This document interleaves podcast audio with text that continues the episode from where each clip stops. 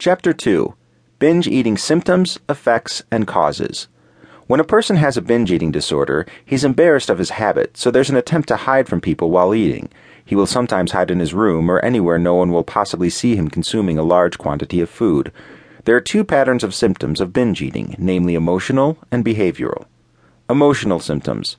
There's a feeling of embarrassment due to the large amount of food consumption.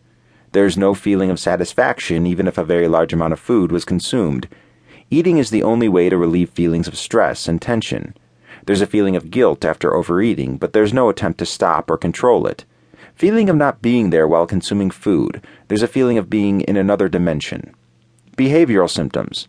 There is hoarding of food to be consumed at a later time when no one else is around. Continuous eating within the day, regardless of the time of day. There's an inability to control the type of food being consumed. Appears to eat normally when in the company of others, but overeats when alone. There's no attempt to control or stop eating.